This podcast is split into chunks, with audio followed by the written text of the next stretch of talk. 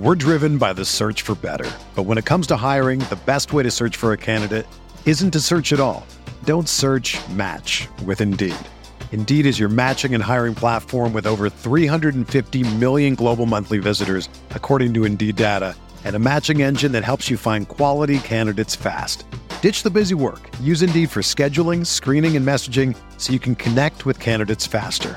Leveraging over 140 million qualifications and preferences every day, Indeed's matching engine is constantly learning from your preferences, so the more you use Indeed, the better it gets. Join more than 3.5 million businesses worldwide that use Indeed to hire great talent fast. And listeners of this show will get a $75 sponsored job credit to get your jobs more visibility at Indeed.com slash BlueWire. Just go to Indeed.com slash BlueWire right now and support our show by saying that you heard about Indeed on this podcast. That's Indeed.com slash BlueWire. Terms and conditions apply. Need to hire? You need Indeed. What's up, y'all? It's Drewski, and I've teamed up with Mountain Dew to produce a hilarious new basketball podcast called The Dew Zone with Drewski. Learn the backstories of your favorite ballers and celebrities like Jamal Murray. Did you have like a favorite team? Was it the Raptors at the time or no? Was the Raptors even started around that time? Come on, bro. I ain't that old, fam. you talking like I'm 50. Taylor Rooks, A'ja Wilson, and many more. You won't want to miss this. Listen to The Dew Zone with Drewski on Apple Podcasts, Spotify, and wherever you listen to podcasts.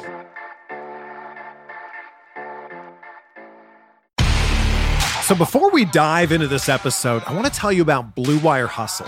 It's a brand new program where you can host your very own podcast here at Blue Wire.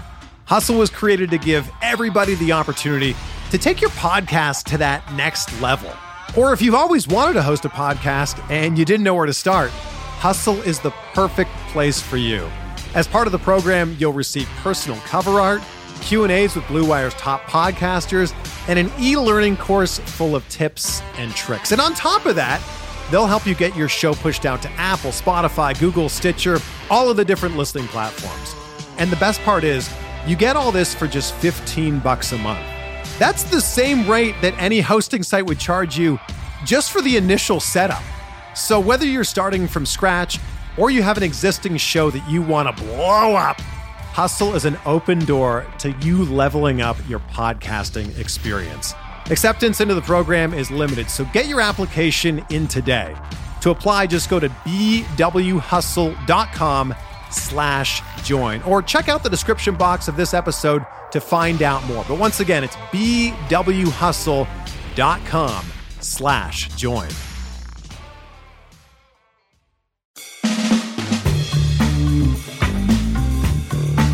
Okay, welcome to the show. If you happen to be a regular listener to Solomonster Sounds Off and it's your first time here, hello, how are you?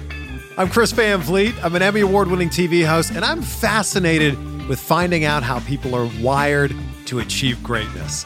On each episode of Insight, we have in depth conversations. We reverse engineer the habits and techniques of the world's top athletes, celebrities, entrepreneurs, podcasters, you name it.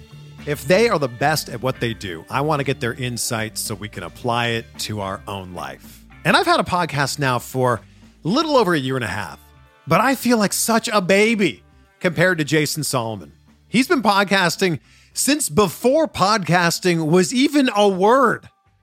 He's built an incredible show and it's it's only getting bigger and bigger every single week. So congratulations to him on that. But what I love most about Jason is his drive and his determination. And you'll see what I mean when he starts telling stories about starting a wrestling magazine as a kid or writing for the local newspaper. He's the type of guy who doesn't let anything stand in the way of what he wants to accomplish.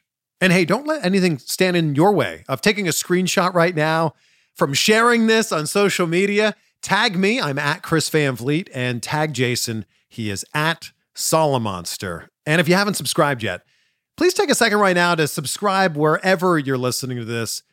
And I know you've heard me mention it before, but it really does help a ton if you could leave these reviews on Apple Podcasts. They help so much.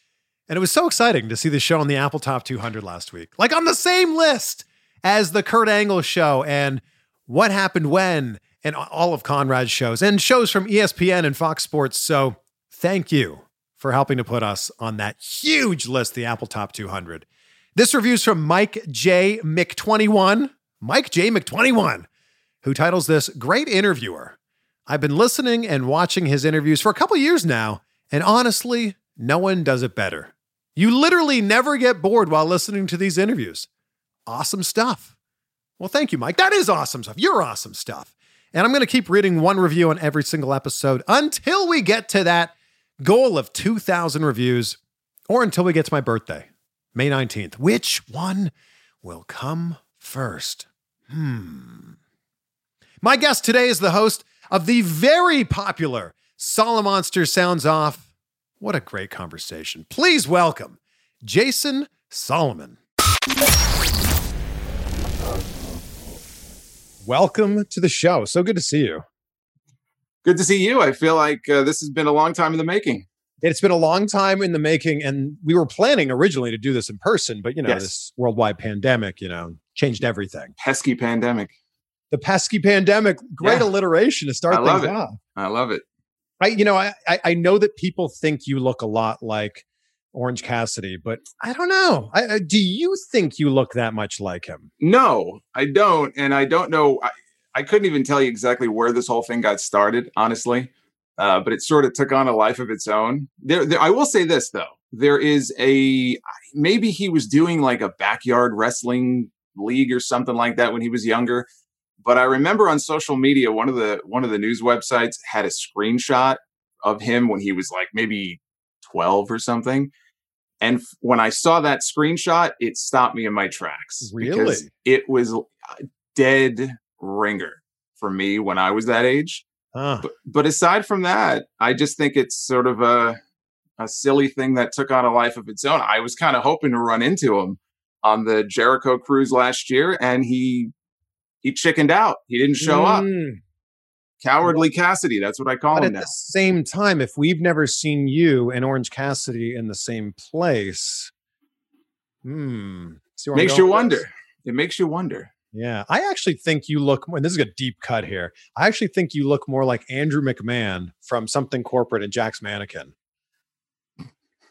And you're like, I don't know who that is. I don't I don't know who that is, but it, somebody else the other day told me I look like Ted from the uh, TV show Schitt's Creek, which I don't Oh, sure, okay. which, which I don't watch, so I had to go look him up to see what he looks like. And again, it's like, eh, all right, maybe I guess. These are all compliments, by the way. These are all like very handsome, you know, successful people.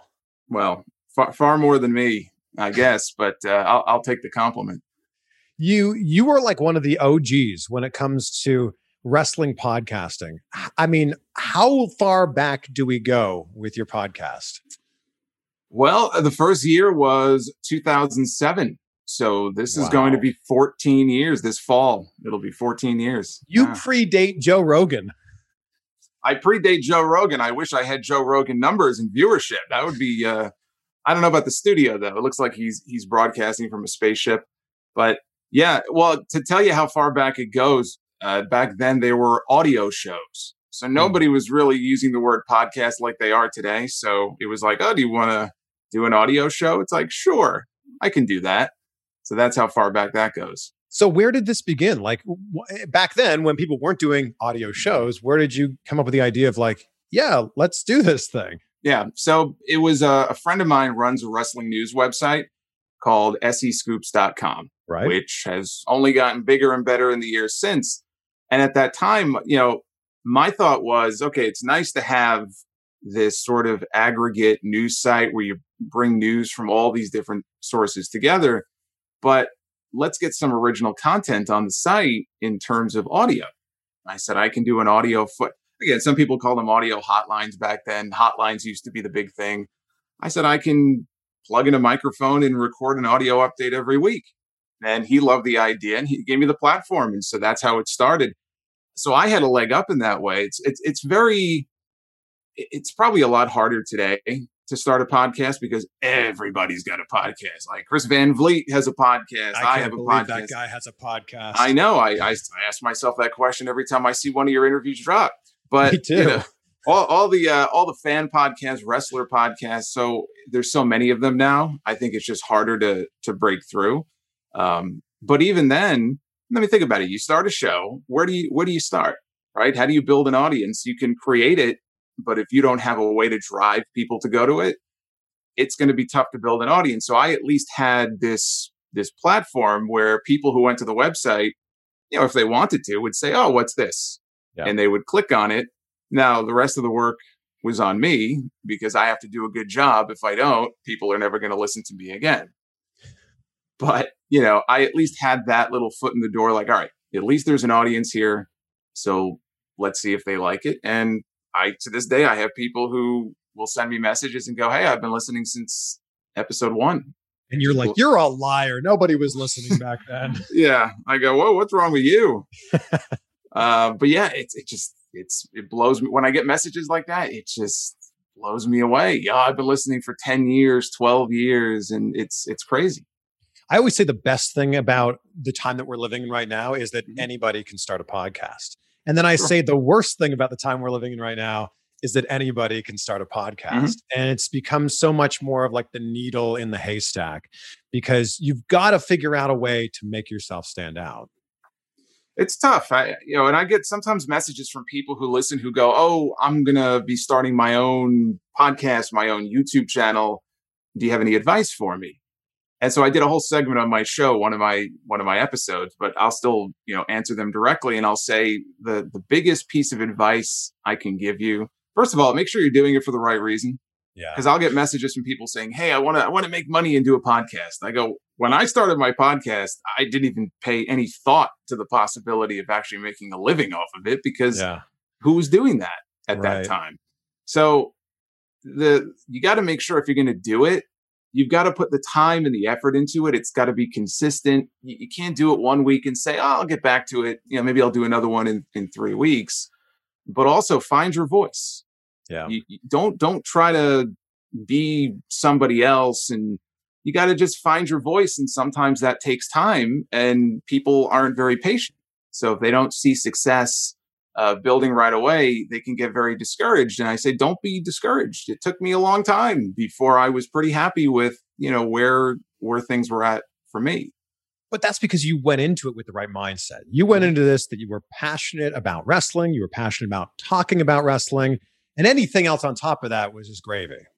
Yeah. I mean, I just, I remember telling my friend, I said, look, I'm watching these shows already. I've got all these thoughts in my head and all these opinions. It's not like it's a huge burden on me to just plug in a microphone and just verbalize it. Let me just start doing it and, and, and see where it goes because I was passionate about it. I had good opinions. I had, you know, times where I was very negative on the product. And so I just speak. There's no filter. There's no, oh, I'm so worried I'm going to offend this person or that person. I just call it like I see it and give my opinion. It makes it a lot easier that way because I'm not trying to be something I'm not. So, to put things in perspective, if you mm-hmm. started this in 2007, how long did it take you to make a dollar off of this? I think the first time I really started to see that kind of success, I, I want to say it took me about four or five years, Gee, think about that. probably. Yeah. Think about how, how many episodes is that? my god so let's say let's say that was 2011 2012 by then i was probably man I, you know what it, it could have been 250 to 300 episodes in maybe somewhere in that range it was a while Yeah, It well, was a while. anybody that that's looking to start a podcast needs to rewind this and listen to that part over again because I Oh, think yeah. that people get five episodes in, go, man, I only had 50 downloads. I'm going to give up. yeah and you can't do that i mean the people who who do that they just they never really wanted to do it from the from the beginning. You know i'm always impressed when somebody will send me something and say yeah i want you to listen to this. Just give me give me your feedback. And then they tell me i go like what do you how do you prepare? And they tell me and they they take the time they watch the shows they maybe collect uh, questions they do research on this or that and look into what equipment they should be using and, and that's the way it should be done you know Yeah. because again this is you like this is you it's your show it's your brand whatever you want to call it uh, you need to make it the best that it can be and now Yeah. a lot of people are on video they're doing video streams uh, so all of that is is very important people are going to see right through you you know if you're not Yeah. doing if you're going to half-ass it people people know they're not stupid Yeah, but I get messages all the time from people that are like, what camera do I need? What audio equipment do I need? What mixer do I need? What editing software? And I'm like, just start. Like, just start. Because if you start putting all this time and thought and effort into all the equipment, you're just giving yourself an excuse to not start. So I think the most important thing is start and then figure out all the other stuff afterwards. Yeah. And also, when people ask questions about equipment and what should I buy, you know, again, everyone's on a different budget. So I don't want to sit here and tell somebody, oh, you have to buy a $400 XLR microphone that plugs into this unit like because not everybody You're describing my exact setup here. yeah well, i think that's every every professional podcaster is going to want to have a setup like that but you know not everybody can afford that and not everybody knows what to do with that once they have it so it can be very overwhelming. You don't need to break the bank to start a podcast. I say you just get a decent usb microphone plug it in if you if you're going to be on camera buy a webcam which is hard to do now because of covid i think everybody bought up all the webcams Yeah. uh, but that's all you need Yeah. all you need to do is get your foot in the door just get started and see if this is something that you actually enjoy doing and if you find that the answer is yes all of that other stuff you can do that later on Yeah. Did you ever have a moment along that path where you went, I'm putting all this time, all this effort into this. What's the point? I'm just gonna, I'm just gonna stop. Uh, yeah, there. Of course, you have times like that where it, there's so much stuff to watch. You know, like when I started the show, and it's always been look.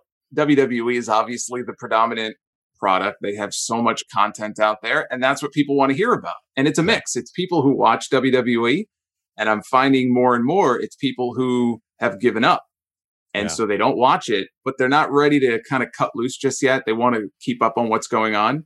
Yeah. So what do they do? They listen to podcasts and they watch YouTube streams. So there are times where I'm kind of I'm juggling essentially two full-time jobs and it's like I I want to cover all of this stuff but there's only so many hours in the day.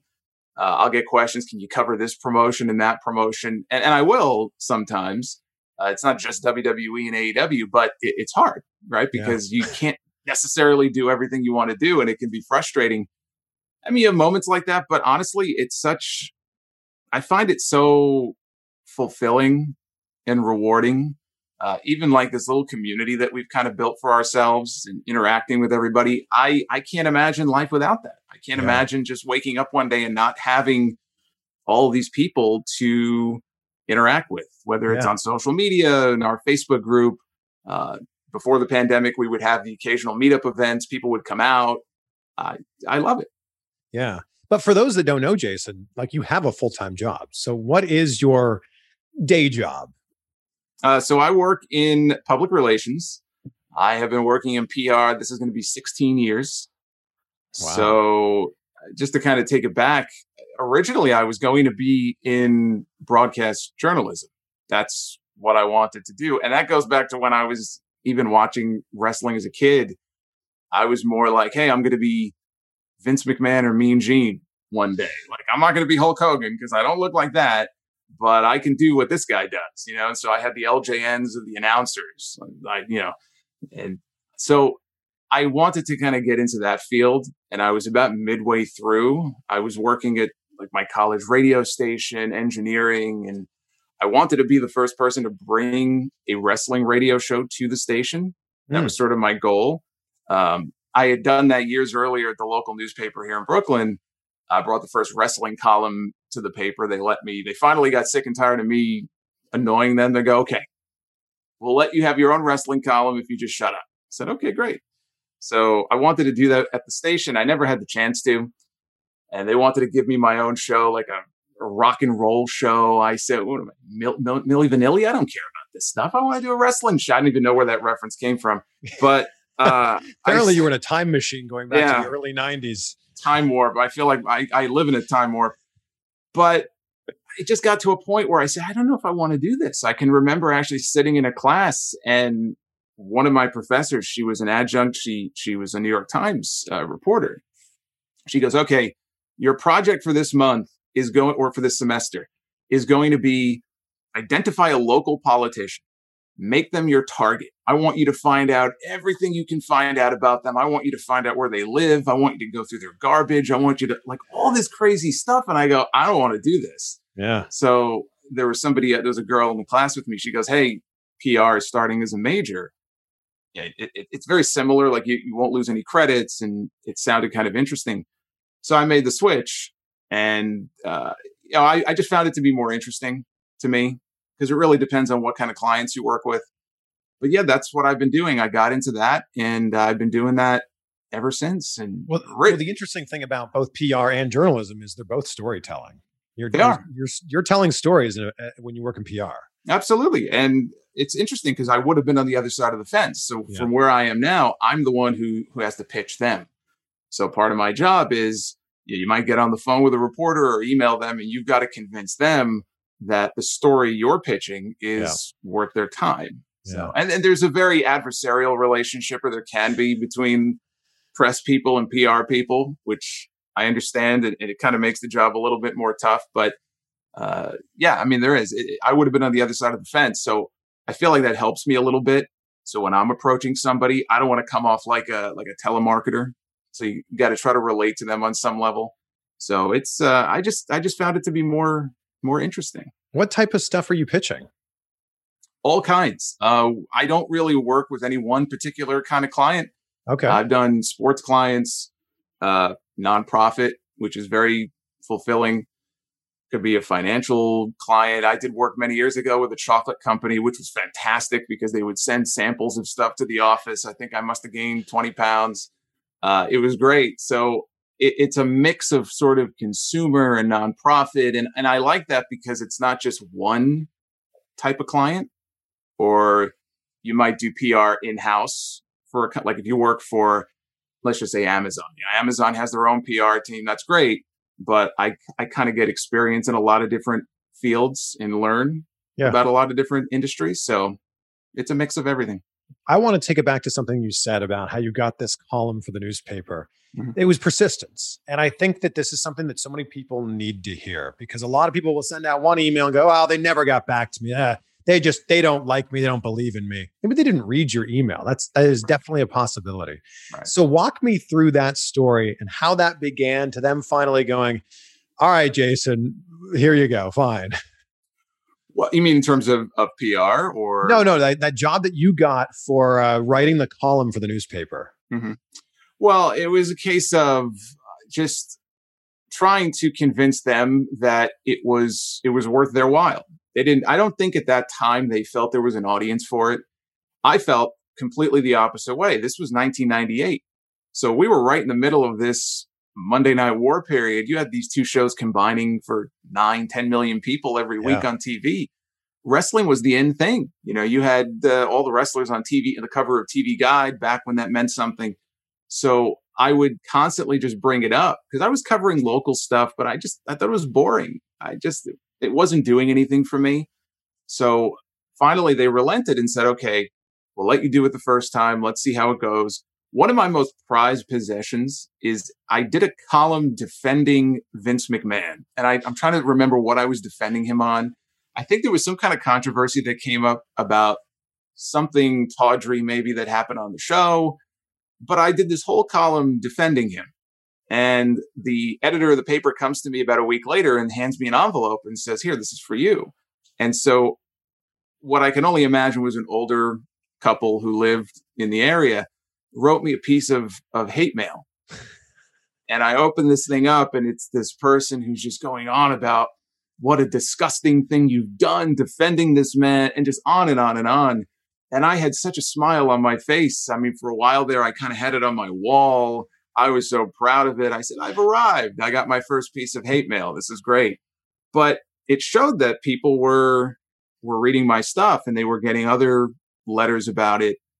And I think they realized, okay, this we can, we can go with this. And I think I mm. did this for at least a year, year and a half, probably. And how old were you at this time? Oh my God. At that point, I was probably uh, 16 maybe. That's crazy. Yeah, I was probably about 16. Well, look, I mean, it goes back even farther than that because when I was in middle school, I created my own wrestling magazine. And all what was I it had, called? It was called New Generation Magazine. Very original. And all I had was my IBM Aptiva and a uh, copy of Print Shop Deluxe, and I would sit, I would come home from school and I would work on it. And it was, you know, 25, 30 pages. I would have to kind of map out what content was going to be in there. I'd create crossword puzzles and stuff. And credit to my mother, she was great because uh, she would take me, we would go to Staples to have them printed.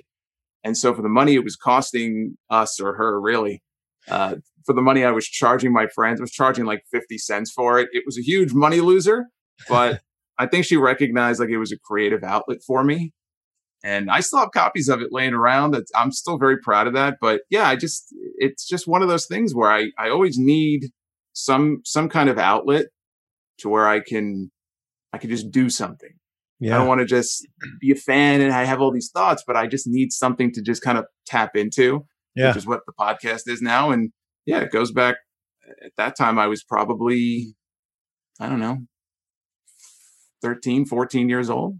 I can relate to so much that you're saying right now because I'm the exact same way. I don't want to just be a consumer. I want to be Mhm. a creator as well. I'm very passionate about bass fishing. I, I now have a bass fishing brand. But when I was 12 or 13, I started a fishing website that I'm sure like 12 people went to, but I had a fishing website in the same way that you had your wrestling magazine. Yeah, And and, it like- was yeah, and it was great because people would would buy it for the 50 cents and they would give me feedback on what they thought. They you know what they thought of it. Hey can you do this in the next issue? And i would you know take that feedback and take their suggestions and come up with new features in the magazine. And uh, it was great. When you get that kind of feedback that constructive feedback that's that's the best because you know Yeah. people are they're enjoying it. Yeah. So, From an outsider's perspective, it looks like Mhm. your journey in podcasting and in the wrestling world has been like a slow, steady climb. But has there been anything that's really helped to jump you up a level?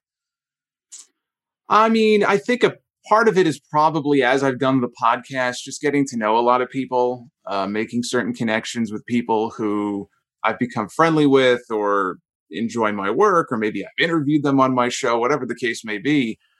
Uh, and when an opportunity comes up, I've just been lucky. Uh, you know, one of the more fun things I had the chance to do was a few years ago in Orlando, uh, WrestleMania weekend, they had WrestleCon because they have the big convention Yep, every yep. year. And uh, Damian Nelson, who uh, up until recently I think was doing PWR Pro Wrestling Report for a very Yep. long time, and he he probably has a similar story where he was doing an early version of his show back when he was the age I was just talking about. Uh, I think on public access or something, but uh, we had become friendly, and he was able to get me kind of in the door with FITE TV to where I was their correspondent at WrestleCon. So they just gave me a cameraman, they gave me a mic, and they said, hit the floor and just get as many interviews as you can. So I was like a kid in a candy shop. I'm looking Sure. around all these wrestlers that I grew up with. There's Demolition and there's the Mountie and there's, you know, uh, Mean Gene and all these different people. And uh, so that's one example of, of kind of becoming friendly with somebody who uh, saw an opportunity and said, Hey, would you be interested? I said, Of course, absolutely. And Yeah. uh, that was one of the more uh, enjoyable experiences that, that I've had because I had never done anything like that before, you know, especially like on camera stuff. That was honestly one of the reasons why I also pulled out of the whole broadcast journalism thing because I can remember doing this project for one of my courses where you had to do a mock newscast and then everybody in the class would sit there on this TV and watch it back. And I got great feedback, but when I saw myself on TV, I just wanted to like I just wanted to hide under a rock. Like Yeah. I couldn't I couldn't deal with it. And honestly, that was one of the reasons why I said I can't do this. Yeah. And they tried to tell me, no, no, no, just stick with it. I go, no, no, I, I can't. Like there was just something about it where I just seeing myself like on TV like that, it just, I don't know, it just, it didn't sit well with me. So to be able to get more comfortable doing stuff like that, it's like you said, a gradual process over a period of time. it's hard to see yourself on camera for the first 500 times Oh, and it's even more Yeah. difficult to hear your voice because we we all think to ourselves i don't sound like that when you hear your voice on like a voicemail or Yeah. now when you hear it on a podcast you're like "Re- that's that's me so how long was that adjustment for you Uh, it was, it took a while to kind of get used to it. Plus my voice, and I think everybody goes through this the longer you do a show, has changed. So when I go back and I listen to my early shows, again, I cringe because I sound so timid and just totally different and just almost unsure of myself. I would say probably by year two or three, it didn't take that long. I, I had that confidence that I found, and you can hear the difference in my voice. Um, I'll go back sometimes and listen. I, I used to call into these wrestling radio shows. Uh, they different stations in the country would have wrestling radio shows. There was one in Colorado. There was one in Ohio. Uh, a friend of mine worked at the radio station there, so I would call in, and I was like their wrestling correspondent. I'll go back and listen to those because I, I have audio of them every now and then, and you can hear like the New York accent. I'm like, oh my god, like I sound totally totally different. Uh, it just takes a while, I think, to find that confidence and just find that that voice that really represents you. But even though you didn't follow through with your broadcasting career, Mhm. you're definitely a broadcaster in some sort of form now. You have such a great voice for it. Oh, thank you. I appreciate that. I, I always like sometimes I'll I'll watch something back. I'll be like, Ugh, bleh," you know, you know, I'm like my own worst critic uh, when it comes to that kind of stuff. But it really it took it took time. It took time to just find that voice that I, I was comfortable with, and that confidence is sort of projected. And then I would get messages from people, oh, he sounds like such an arrogant, you know, and then the, whatever insult they want to throw at me Sure. it's not arrogance. It's just there's a difference between being arrogant and being confident. And there's nothing wrong with being confident in your point of view. Don't I tell people don't ever apologize for having an opinion uh, just because uh, somebody is giving you grief about it. So I, there's you walk that fine line between the two. But uh, yeah, no, it took it took a little bit of time. So the last time that I saw you in person, it feels like forever ago when we were able to see people in pe- in person. Yeah. It was at House of Glory show, which you are a commentator for. Mhm. So how did this come together where you started doing commentary for HOG? Well, it kind of goes back to what I was just saying, being in the right place at the right time and just kind of knowing the right people. Uh, I am uh, friendly with, and I know you've interviewed him, JD, Mhm. J- Jerry, JD from NY, and he does the play by play commentary for House of Glory. I think he's been doing commentary for about three years for them, and he's very good at it, by the way. I, I've got to put him over here. He does a tremendous job. And I think it was him who told me, hey, um, would you come down to the House of Glory show? We're going to try a little something out. I think they were trying out like a pre show thing. I don't think it aired anywhere. Um, I've seen the video of it, but it didn't stream or anything like that. And we were just going to do like you would see on WWE kickoff shows where we're just behind a desk. It's me and, and him and maybe one other person and do some interviews. I said, sure. So I remember showing up at the building uh, that day and I'm wearing a suit and it's the middle of August. And I show up at the building and there's like no air conditioning in this building. And of all the suits to wear, I'm wearing like a like a gray suit. So now I'm just like I'm Oh, sweating. I'm sweating through this suit. I'm going, please let this not show up on camera, please. And I don't think it did. So we we did that, and I just thought at that point, okay, I'm gonna take a seat and just watch the show. And as the show got started, uh, somebody else who works there, uh, Jason, who is unbelievably talented on the production end of things and uh, is just an unbelievable asset to the company. He comes over and says, Hey, would you be interested in doing commentary for one of the matches? And I said, Sure. He said, Okay. It just so happened that that night, Austin Aries was there and he was the Impact World Champion. He was going to defend the title in an open challenge. Hmm. So you got you got to remember something. At that time, and many many years ago, I had been very critical of Impact. Impact did a lot of stupid things back in the day. I was not shy about talking about it on my show. And I, it's fair game. I used to watch the product and I enjoyed it for a time until I didn't. And there is a certain irony in the fact that the first match I ever called is an Impact World Title match. Right. It was it was not lost on me. So I just kind of got thrust into it uh, as what I thought would be a one time thing, and it went well. And We're driven by the search for better. But when it comes to hiring, the best way to search for a candidate isn't to search at all. Don't search match with Indeed. Indeed is your matching and hiring platform with over 350 million global monthly visitors, according to Indeed data, and a matching engine that helps you find quality candidates fast. Ditch the busy work. Use Indeed for scheduling, screening, and messaging so you can connect with candidates faster. Leveraging over 140 million qualifications and preferences every day, Indeed's matching engine is constantly learning from your preferences, so the more you use Indeed, the better it gets. Join more than 3.5 million businesses worldwide that use Indeed to hire great talent fast. And listeners of this show will get a $75 sponsored job credit to get your jobs more visibility at Indeed.com slash BlueWire. Just go to Indeed.com slash BlueWire right now and support our show by saying that you heard about Indeed on this podcast. That's Indeed.com slash BlueWire.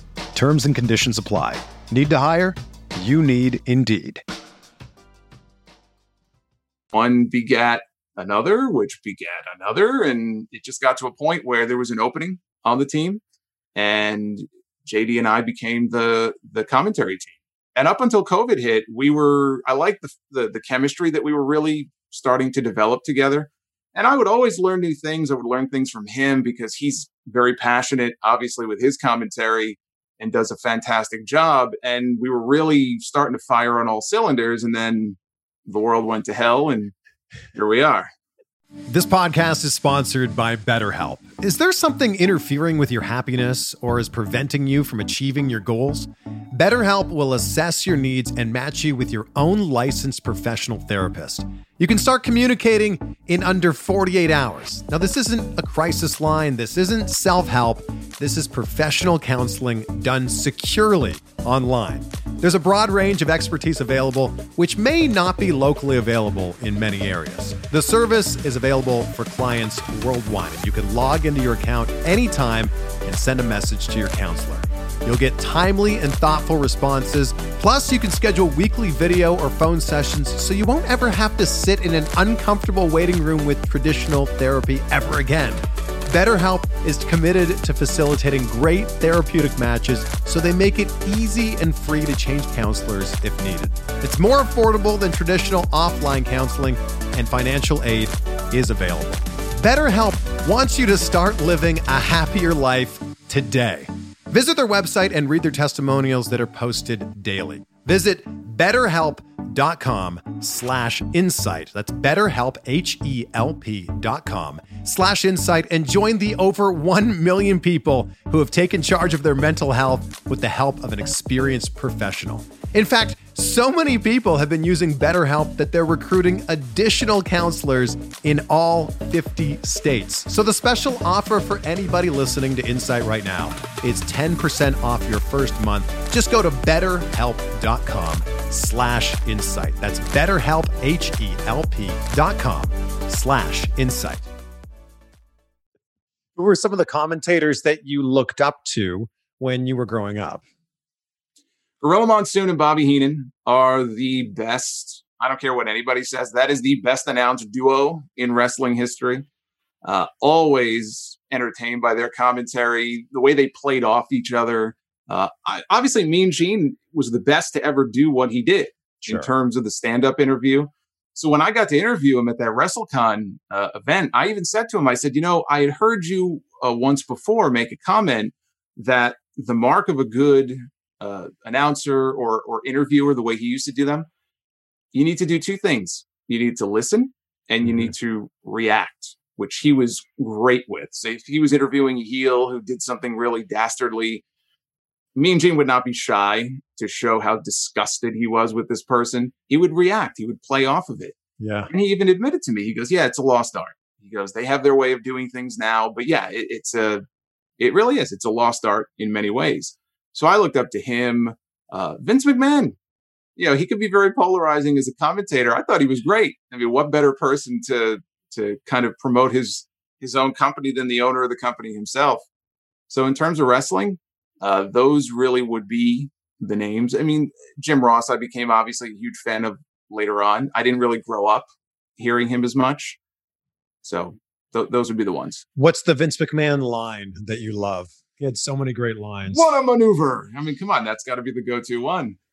What a maneuver! I mean, it doesn't matter what maneuver it is. All you got to say is "What a maneuver." That's it. you don't even maneuver. You don't what even have to know. Hey, I've employed it myself. I think there was a House of Glory match I did. Somebody did some kind of move, and I legit did not know what it was called. And I think I wasn't trying to be funny, but I think I said like, "Oh, what a maneuver!" I think I don't remember if, if I looked over and JD was cracking up, but uh, yeah, look, he uh, there were a lot of Vinceisms. There's just certain words he would use that only Vince McMahon would use. Yeah. Eh, Do you have aspirations to take the commentary to another level? Like, would you want to be a commentator for an Impact or an AEW or a WWE?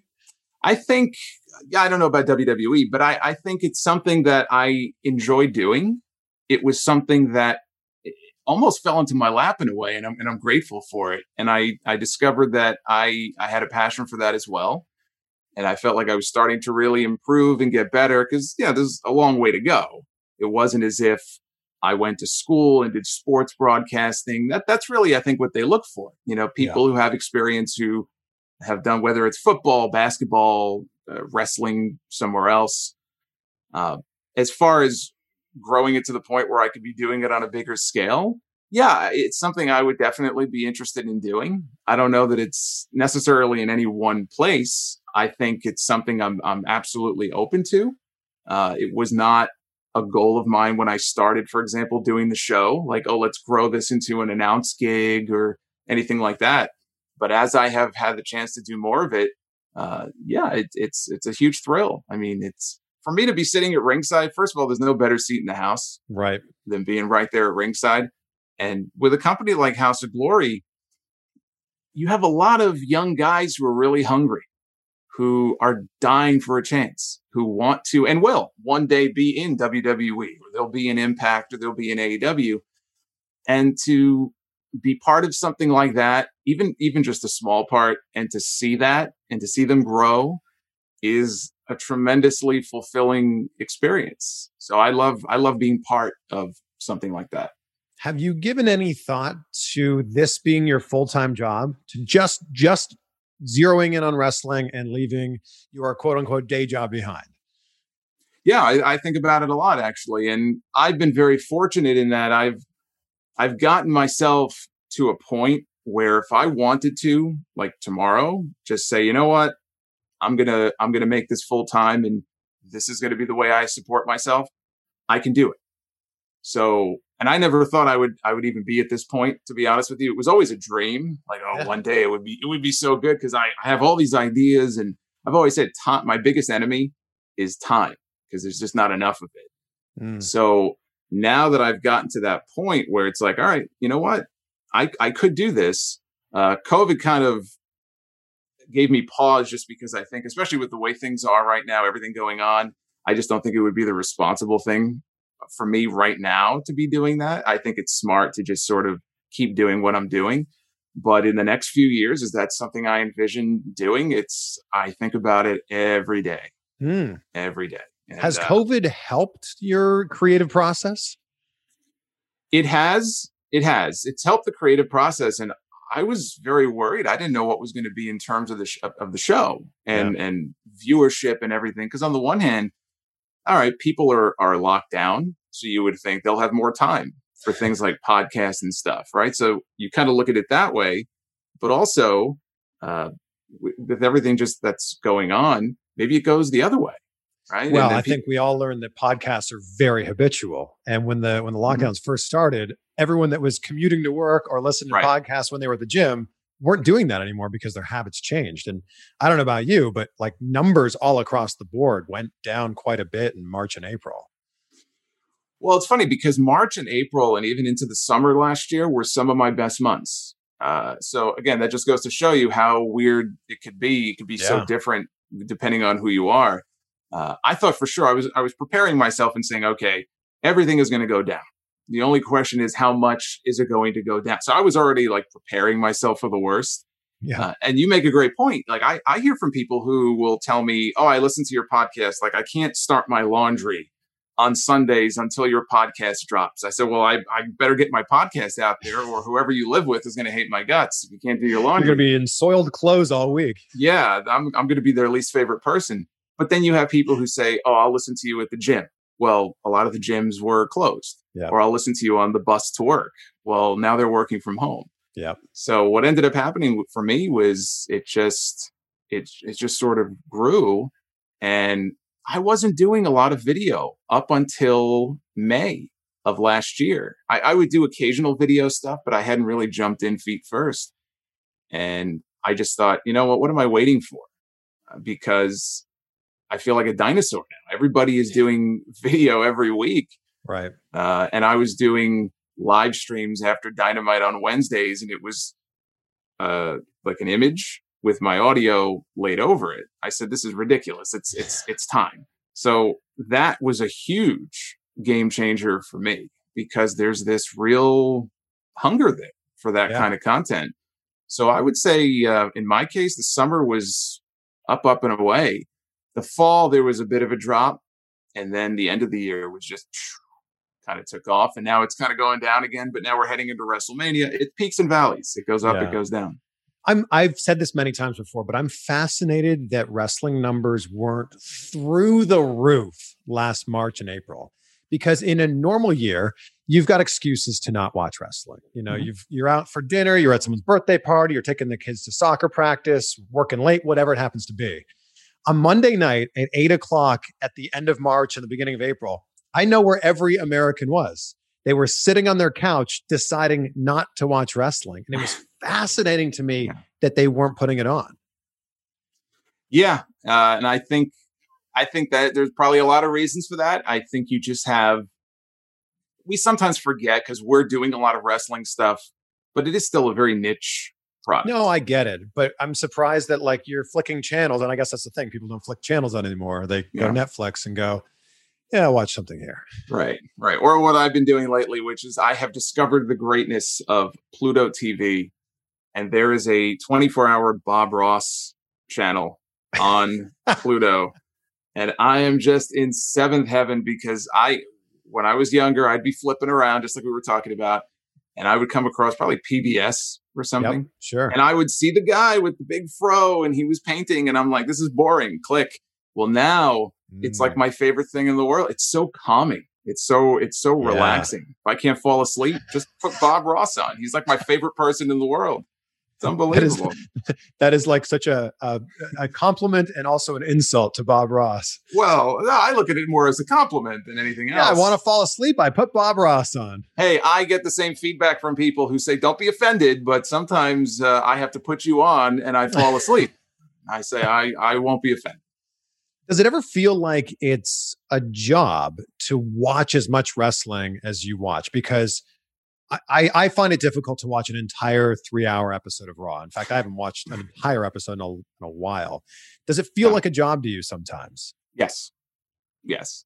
Especially with Raw. It's funny you mentioned that that show specifically. I think SmackDown lately has been very uh, hit or miss, more hit than miss. I generally enjoy it. NXT is is generally a good show, if not you know, uneventful sometimes. I think that show in particular, I think with the lack of an audience has really been hurt by the pandemic, uh, especially with the takeovers. I mean, it's, it, that was the fans, they talk about the third man in sports. I mean, the fans were a huge part of those takeover shows and, and yeah. you don't really have that now. Raw to me, and I've said this on my show, and look, I've seen every episode of Monday Night Raw.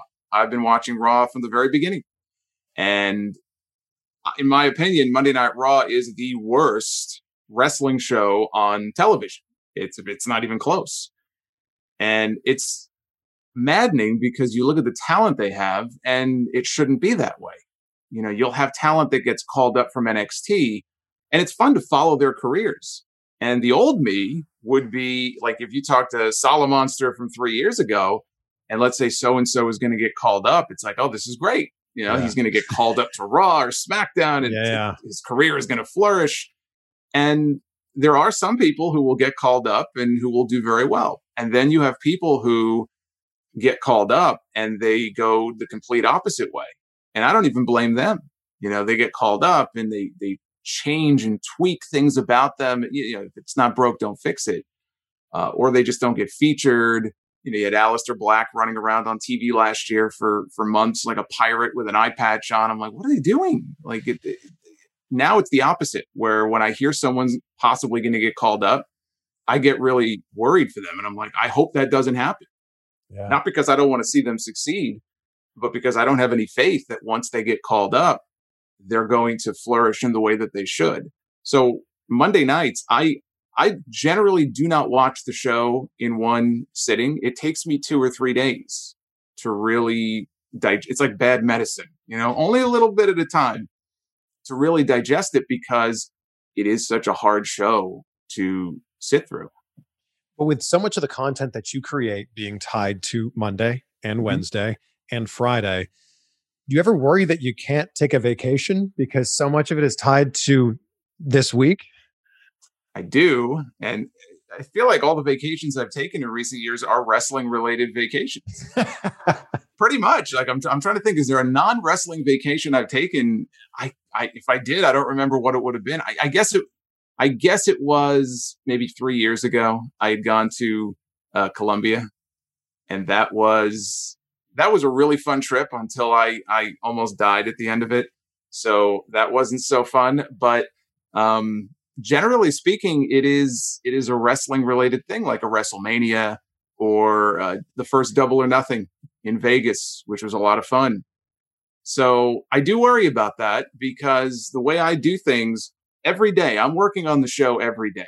So I have my main audio show that drops every Sunday. It's always been that way. But I think there are some people who think, oh, well, on Sunday, he'll just plug a mic in and just start talking. Yes. There's a lot of prep and a lot of work that goes into, especially with everything I cover, including historical stuff. So it's it's a seven day a week thing. So yeah, I, I think that's a great point. Uh, my first thought, if somebody said, "Hey, you're going to go on a cruise or something like that is well, can I bring my equipment and can I bring my laptop? And it's like, no, turn that stuff off and and leave it alone. But I feel like there is no turning it off. There's just so much of it. I don't want to. I don't want to fall behind. Yeah. Well, for so many people, wrestling is the escape from their real life. Mm-hmm. For you, it's just like this extension of your real life. Yeah. So, what is the escape for you then? Oh boy, what is the? There is no escape, Chris. There is no. Escape. There's no escape. There is no escape. I guess the escape for me would be I'm not like a huge sports fan where I watch a whole bunch of different sports. Like I'm a baseball fan, so I'm a Mets fan. So I know what misery is all about. I'm, I'm, so sorry to to hear that. They're I know. awful. Thank you. I appreciate that. Uh, I'm hoping that we're turning a corner now under new ownership, but every every week seems to bring some other level of embarrassment to the uh, the history of the Mets franchise. So I guess to some extent, I would say uh, that's an escape, and and I guess my job, which is funny to say that my other job is an escape, but I guess it would be because at least it's something other than wrestling. And uh, over the years, even those two have mixed a little bit. Many years ago, actually, one of my uh, one of my clients we were working with um, at that time, uh, there was a wrestling event coming to the uh, stadium where they played. This is a minor league baseball team. Oh, was this the Legends of Wrestling? No, no, no. This was something Because they were at Citi Field, I believe. They were, and I was Yeah. there. I was Oh, actually okay. at that show, but as as a spectator, not Okay. not working. but we uh, were working to assist them in setting things up for this wrestling event that was coming to this minor league ballpark, and it was an Impact Wrestling event. So I got very familiar with their PR people, and Right. I didn't tell them who I was, but you know, it's kind of very clandestine. Let's not say anything about that because I don't know what the what what the reaction there would be. But uh, that was that was interesting, just uh, helping to get that that stuff set up. So the two worlds sort of mixed there a little bit. We skipped right over the fact that you almost died. So you need to tell us this. Oh, yeah, it was it was me being a klutz. So it was the last night of this trip. It was me and a bunch of friends. We were staying in a in a house, and there was a a pool table that was in one of the rooms. And really, I should have just gone to bed because it was after midnight. We were flying home the next day, and my friend saw that the pool table was open and said, "Hey, do you want to play?" And I said, "Sure." So the way it was is my room was technically outside the house. I took one of the outside rooms with like a sliding sliding door that just sort of shut. I went outside to come back into the house because the the window that was there for that room slid open. Hmm. And for the majority of the day the window was open. I just assumed that the window was open there was nothing reflective on it and I went to go take a step to come in and then I very quickly realized it was closed. And so my leg went right through it and shattered the glass everywhere. Oh, no. So I, I immediately fall down. I grab my leg, and I'm not panicking yet until I look down and I see this pool of blood, and I realize, all right, this is not good. And I've got my hand on my on my leg. I'm not letting go. Somebody came over and tied a shoelace around my leg to try to stop the bleeding. And it's like, well, we got to get you to a hospital. I said, well, we're in the middle of Colombia. I don't, where's there a hospital? Yeah. So they physically picked me up and put me in the back of the SUV. And I'm apologizing the whole way there because I'm getting blood all over this guy's car. So we get to this little tiny hospital and I'm sitting in a wheelchair in the hallway getting ready to be seen. And this little old lady is sitting right across and she's looking at me, but she's looking like under the chair. And I look under the chair and there's because I'm I'm like leaking blood. There's like a huge puddle of blood under the chair. So they had to go get towels to like sop it up and everything. And I guess at this hospital they had dealt with like machete wounds and stuff before, so they were they were kind of used to. You were in good hands. Yeah, apparently I was in good hands. So they they stitched me up as best they could, and I I didn't know if they were going to let me fly home. So I, I was more worried about that than anything so else. did you cut your femoral artery? Artery? No, I was worried about that. And honestly, if it was a few inches higher, I would have. So I was fortunate in that it didn't. There was nothing torn. There was no no like major major damage like that. But there was so much blood loss that if I didn't get there quick enough, it would have been it would have been bad. Wow. So, and I said, look, I don't care what they say. Like, I'm going home. And they tell you, you got to be careful, of blood clots and stuff. I said, Yeah, I'm going home. Yeah. So that was uh, not a fun way to end that trip. And the first thing I did when I got home, I went to my doctor. He took one look at my, he took one look at my my knee. He goes, "What the hell did you do?" I said, "Well, I said that's not important. I just want you to take a look at it and just please tell me that they did a good job at least." Yeah. And I remember him looking like unwrapping it and looking at it, and he had this he had this weird look on his face, like, "Yeah, all right, I've seen worse." so as it turned out, they stitched me up with glass inside my knee. So what? I had to, yeah, they didn't get all the glass out, unfortunately. So I had to have surgery a few months later to take it out. Wow. Do you have any like long lasting effects still because of that?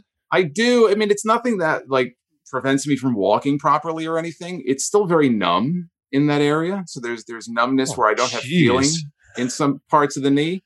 And if I like kneel down, let's say to tie my shoe, I can't really kneel down for more than a few seconds because it, it hurts. Wow. Um, but thankfully, beyond, I mean, I have physical therapy and all that because they want you to break up uh, the scar tissue, which I think yeah, I just, yeah. I, I think I just did a really bad job of doing that. So that would really be the only residual that and the embarrassment and shame of walking into the like if you saw a picture of this thing, the one thing I regret, I could have told people I got bitten by a shark and they would have believed me. Wow. Yeah, it was it was pretty gnarly. How many beers had you had at this point? I only had like two. I mean, people say you must have been really like, yeah. like no, I would have used that as an excuse, but like, no, I, I really had no excuse. Actually, for... if you had been more drunk, this would have been worse. Your blood would have been thinner. That's true. That's a good point. Wow. Yeah, that, that was my biggest fear. Like I, there was so much of it. it was just like you, I saw Eddie Guerrero get hit in the head by JBL once in a match on pay per view, and I thought that was gross because he just was bleeding everywhere. Like picture that, but like from my oh, knee. It was man. like, oh, this is awful. So I think people will be upset if we don't talk about the '92 Royal Rumble at some point during this oh, interview. goodness. I saw all those tweets. That's all they wanted you to ask me about. yeah, they were just expecting uh, an hour of uh, us talking about the 92 Rumble. I think that's why is it the greatest Rumble of all time? Because, well, for a whole variety of reasons. And that's why I tell people it can never be topped. And they're like, oh, maybe one day. I said, no, it was just the perfect, just everything about it. It can never be replicated.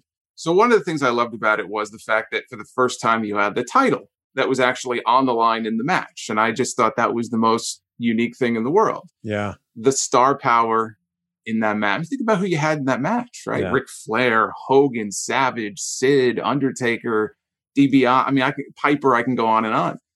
But the commentary, Bobby Heenan, in my in my opinion, his best performance on commentary, as great as he was, was that night. He, he was having a coronary every time something would happen with Flair and Monsoon is like laughing and making fun of him and telling him to calm down and stuff. It was just this whole performance. It was what was going on in the ring, but also because remember, I grew up, you know, looking at the announcers, so I paid attention to that. The commentary was just masterful, and it just added so much to the story uh, that I just don't think it could ever be replicated. Anyone who listens to your show knows how important your parents are to you. Mm-hmm. And you are very much the man that you are now because of who your mom and your dad were. Mm-hmm. And I'm curious to know what's the biggest lesson that you learned from both your dad and from your mom? I don't know if it was any one particular lesson. I think their main goal was just to raise someone who was respectful of other people. And I guess maybe the biggest thing, especially from my mom's end, is if there's something that you want to do, then you have to do it. Mm. Like that's it. It's just that simple.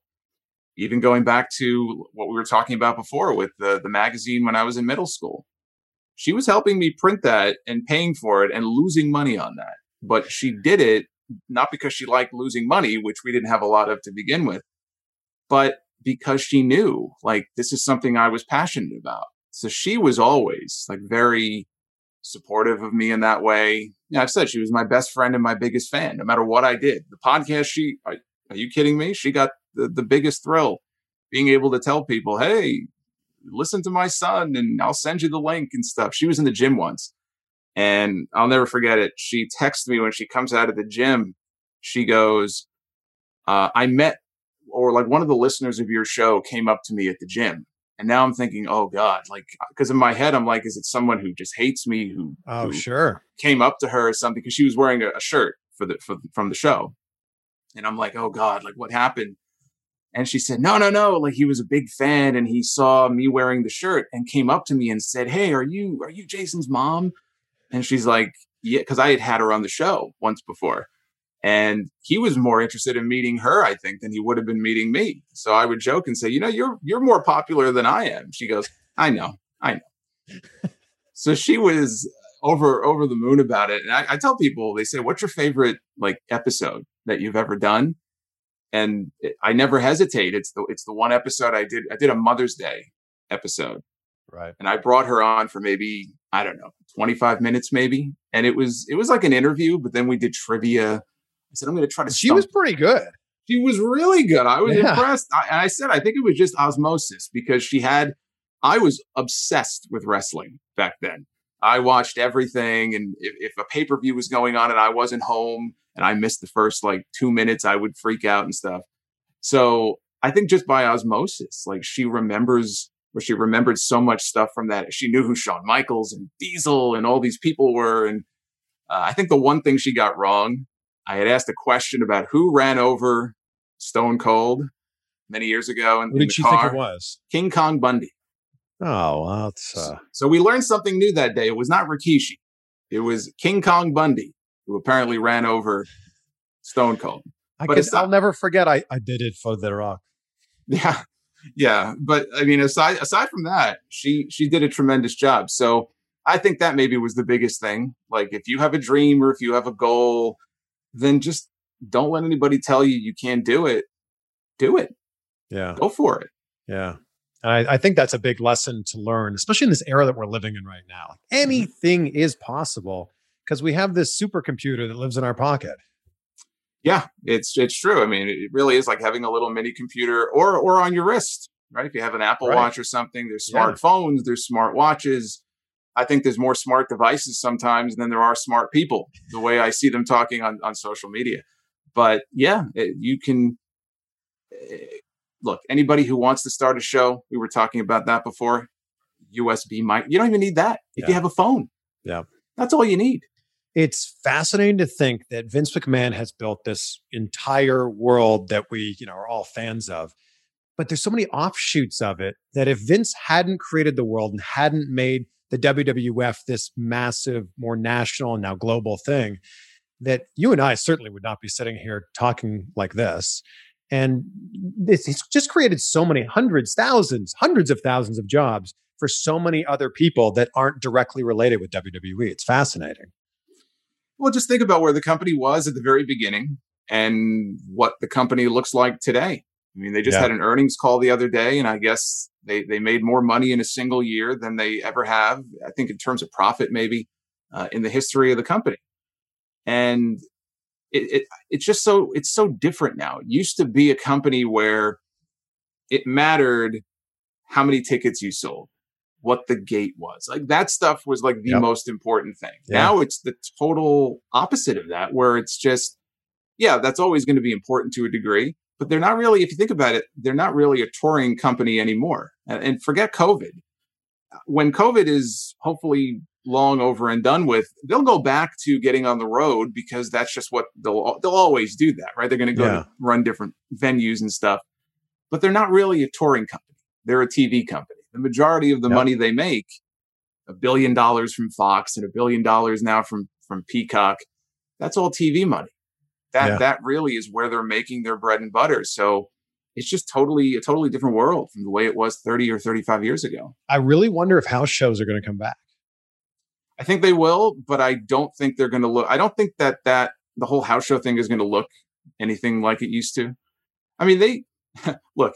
You read up on some of the stories of the schedules these guys had in the late Oh. '80s and the early '90s. It was inhumane, Yeah. and they would be running a three or four shows in one day that have an A, B, C, and D crew, and they'd be running all over the country. So it's it. I don't think it's that insane now. Although I I do sympathize with the talent when I hear them kind of talking about some of these international tours and going from a five hour flight to a four hour bus ride to, I'm like, why don't you go on a boat next? Like hit every mode of, of transportation. So I don't envy them for that, but yeah, it's, it's how things have changed. It's, uh, it's pretty remarkable. Yeah. This conversation's been pretty remarkable. And Yeah. I want to thank you, Jason. I want to thank you for coming on. And I want to acknowledge you for everything that you've built. You tr- are truly one of the OG wrestling podcasters. You're still going. You have a massive audience and you deserve it. You've put in a ton of hard work and it shows with every single episode. I appreciate that. It's very nice of you to say. Uh, I, I'm, I'm, my goal, I think my, my interim goal is to get to Chris Van Vliet numbers on YouTube. That's my dream. I want to just get to Chris Van. I would set your goals a little higher than that. I call you Big Van Vliet. That's my name for you. And I want to just, I want to get to that level. But no, it's, it's, look, I appreciate that. And it's been, I, I still have fun doing it. It's a blast for me. The people I've met, the friendships I've made wouldn't be possible. None of that would have happened were it not for, for the podcast. So Yeah. it's had a huge impact on my life. And my, my only goal going forward is to just grow it and make it even bigger than it is now. My goal is to get my podcast numbers to yours. In fact, I was thinking about changing the name of my show to the Vlita Monster. Oh, the Vlita. my, I like Big Van Vliet. I think The you can do, I think you just think I'd need to be larger, you know? Not necessarily. I think I think that could work. I think that could work for you. I think I think you'll be all right. You know, I end every interview talking about gratitude because it's such an important thing in my life. And I'm curious, Jason, what are three things that you're grateful for in your life right now? Well, I'm grateful for my my friends. I'm grateful for the show and the success that I've been able to uh, achieve with it, which has impacted every. It really has impacted every aspect of my life, even even down to being able to pay off my student loans a lot faster than I otherwise would have been able to. And I'm just grateful for, you know, all, I'm grateful for my health Mm. because as somebody who has had issues of my own, even, I mean, it's, it's, it's a scary thing. And, you know, what my mother went through and everything. I know, unfortunately, up close what that can be like and how all of this stuff that we've talked about today, like if you don't have your health, none of it matters Yeah. and it could all kind of go away in an instant. So as long as I can keep myself healthy and I have that going for me, then sky's the limit. Thank you so much. Thank you.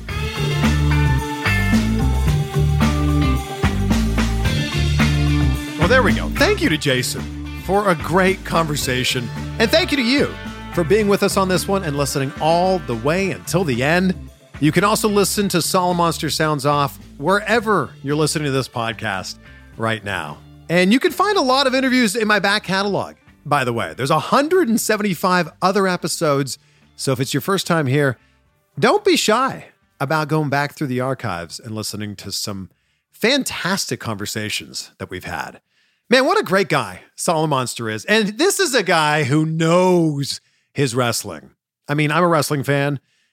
I know some stuff about wrestling, but Jason's knowledge is deep, which is why his show has been as successful as it has been. There's a lot of nuggets of information in there. So if you have a podcast or you're thinking of starting a podcast, I hope you were able to take some great insights from this conversation. Yeah, see what I did there? Some insights from this conversation.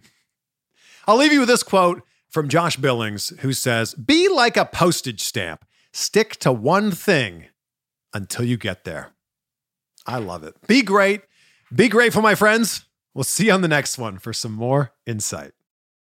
For the ones who work hard to ensure their crew can always go the extra mile, and the ones who get in early so everyone can go home on time, there's Grainger, offering professional grade supplies backed by product experts so you can quickly and easily find what you need. Plus, you can count on access to a committed team ready to go the extra mile for you. Call, clickgrainger.com, or just stop by. Grainger, for the ones who get it done.